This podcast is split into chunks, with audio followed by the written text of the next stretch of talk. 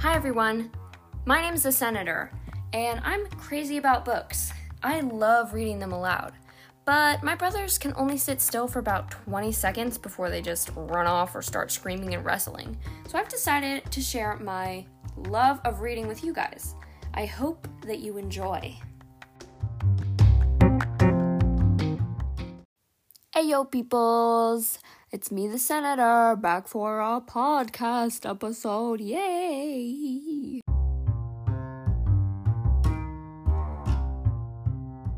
Okay, that's it for today, folks. Thanks for listening and see you next time.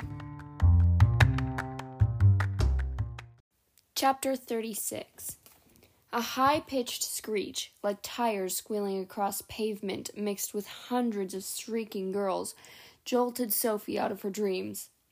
She threw on work clothes and rushed outside to see if Grady and Edaline needed her help. It was still dark, but once her eyes adjusted, Sophie could see an eagle sized golden pterodactyl trying to escape the leash Grady held. It somersaulted into the sky, dragging Grady like a dead weight, while Edaline and the gnomes tried to calm the nearby animals. Screech! Sophie covered her ears. How can I help? she shouted to Grady. You shouldn't be up. Go back to bed, Sophie. We don't need any help. Grady wrapped the leash around his legs for extra stability and yanked the cord, trying to rein the creature in. The beast fought back, using speed and momentum to pull Grady over as it gained headway. Screech! Kinda looked like he needed help. Sophie stared at the pterodactyl, trying to figure out what to do. Two enormous golden eyes locked with hers, and she held its gaze as an image filled her mind. Fire. Sophie wasn't sure how, but she knew what to do. She raced for the shed, grabbed the alchemy torch Edaline used when she made solutions for the animals, and raced back outside. A pile of dried umber leaves sat in the middle of the pasture, waiting to be dispersed to the animals for breakfast. Sophie ran straight for it and lit the mound before she could change her mind. What are you doing? Edaline screamed as Sophie jumped back from the enormous blue flames that smelled uncannily like fried chicken. Someone get some quick snuff. Just wait a second, Sophie said, pointing to the pterodactyl, which had quieted down. I know what I'm doing. She really hoped that was true. The creature circled once, then dies, dived nose first into the blaze. Sophie couldn't help shrieking as the fire engulfed its golden body but the pterodactyl flapped its wings in the flames like a bird in a bird bath. Sophie had to back away to avoid the flying sparks. What on earth were you thinking? Adeline demanded, jerking Sophie away from the fire. What could possess you to do that? It was cold, Sophie pointed out, pointed to the pterodactyl, still playing in the flames.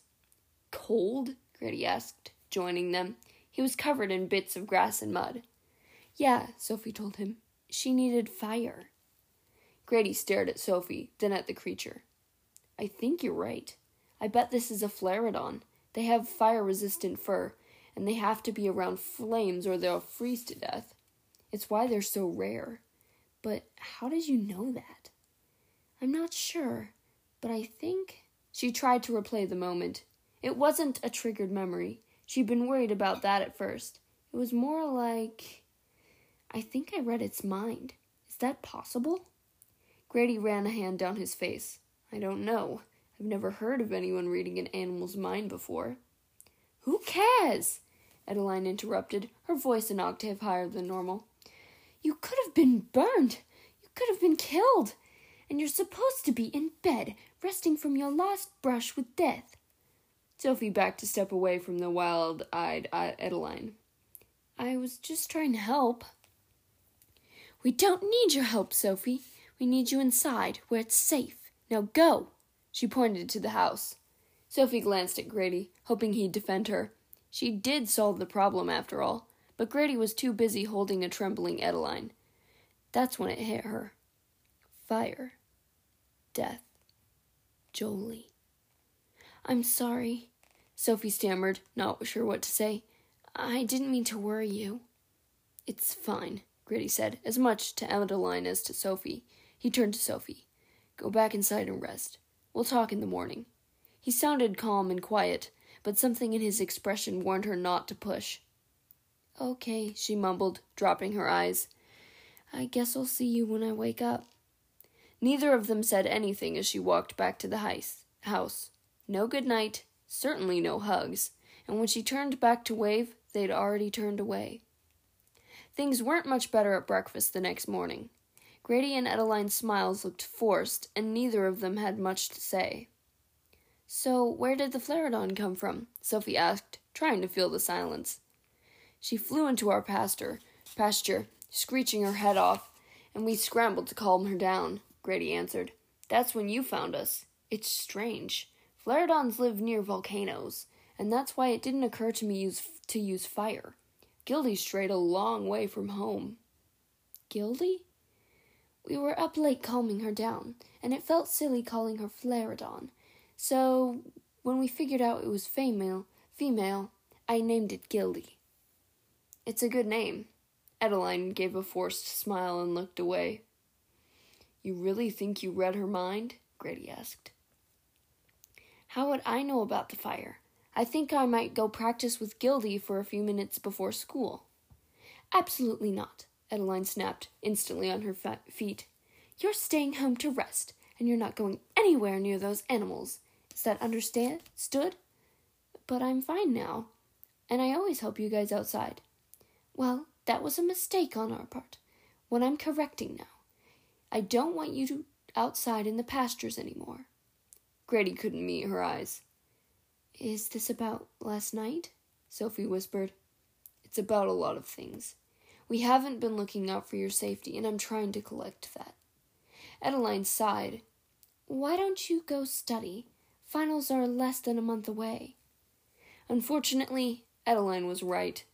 Sophie spent the rest of the weekend trying to wade through the horribly boring fire catching book Sir Connolly had assigned her to read the day of the quintessence debacle. She had a feeling fire catching would be on the final exam, but it was so dry she kept trying taking breaks to experiment with Iggy. Most of the time she couldn't decipher what he was thinking, but she suspected it was because Iggy didn't think before he acted, like when he wrestled with one of her socks and rolled off the bed, or shredded her homework for no apparent reason. But other times she did wonder if she could feel his thoughts. It was more of a vague emotion than a concrete thought, which actually made sense. Human thoughts felt different from elven thoughts, Maybe each creature's mind was different. She'd have to ask Tiergan to know for sure. If anyone else told me that, I'd question their sanity, Tiergan chuckled. But with you, I'm learning anything is possible. Sophie blushed. You really have never heard anyone reading heard of anyone reading animals' minds? No. I've also never heard of anyone transmitting across impossible distances, or having an impenetrable mind or tracking exact locations, so I can't say I'm surprised. In fact, I wonder do you think you could transmit to an animal or track them? I guess I could try. His face lit up. Yes, you must. And if you can, I think it would qualify as passing your final exam. You'd pass me? Just like that? Sophie, you have the greatest telepathic abilities I've ever seen. I'm not sure I'm qualified to test you. Even if you can't do this, I'll find some other exercise excuse to pass you. It's wrong not to. Her heart lightened at his words. One exam down, seven more to go. I'll work on it tonight and let you know on Thursday. I look forward to hearing your results. Sophie decided to practice with a different animal, so she chose the resident T Rex. Verity's thoughts were more defined than Iggy's, but less intense than Gildy's. And when she sent Verity an image of her right paw over and over, Verity finally got the hint and raised it. Then Verity's thoughts told her she wanted a tummy rub as a reward. Sophie giggled and rubbed the soft, downy feathers. She could transmit thoughts to animals. How awesome was that? What are you doing out here? Sophie spun around, backing up a step when she saw the fury in Adeline's eyes. I'm reading Verity's mind for homework. I think she wants to eat the verminion, so you might want to keep her away from him. She waited for Adeline to laugh, or at least smile. Instead, her eyes narrowed. I thought I made it clear you're not supposed to be outside. Sophie kept waiting for things to go back to normal after the allergy incident, but it had been four days, and Adeline was getting worse. I have to be allowed outside sometimes. If I tell you to do something, I expect you to do it, Adeline snapped. But I'm fine. You have to stop acting like everything could kill me. Adeline paled. She looked anywhere but Sophie. You're right. I'm worrying too much. I promise I'll be careful. Sophie said, desperate for something that might ease the pain in Adeline's features. You don't have to worry. Adeline was quiet for a long time before she shook her head. Yes, I do. Then she turned and went inside without another word. Adeline didn't join them for dinner. Sophie tried to ask Grady about it, tried to apologize, but he just told her not to worry and stared out the window. Loud pounding on the front door broke the silence between them. Sophie answered the door, and an out of breath Alden raced in. The smell of smoke and fire trailed behind him like an aura. Grady leapt to his feet. What happened? There's been a development. Alden glanced at Sophie before turning to Grady. I need your help. Their eyes held for at least a minute before Grady stepped back, recoiling like he'd been struck. It took Sophie a second to realize Alden had transmitted a message. Grady leaned on the table, panting breath shaking his chest as he ran his hands through his hair. I can't, he whispered. You know I wouldn't ask if it weren't imperative. Grady shook his head. I'm sorry. Ask the others. You're the only one I trust. Sophie held her breath, watching Grady. Alden's face looked desperate, and if he was worried, it had to be vital. Grady sank into a chair, looking thirty years older. He hid his hands he hid his face in his hands. I'm sorry, I can't. Alden closed his eyes, listening to Grady's thoughts, transmitting another plea. Not since the cheating incident had Sophie been so tempted to violate the ethics of telepathy and find out what was going on. But if Alden somehow caught her, Bronte could use it to get her exiled. Would he catch her? She could probably sneak in without him knowing, but what would she do with the information? If she said or did anything about it, he'd know how she found out. It wasn't worth the risk. Alden let out a full body sigh. I'll have to find another way then. Excuse me. He nodded to Sophie as he turned to leave. Wait. It took her a second to realize the voice was hers. She cleared her throat and as Alden faced her. What's going on? Alden opened his mouth, but Grady cut him off. Go to bed, Sophie.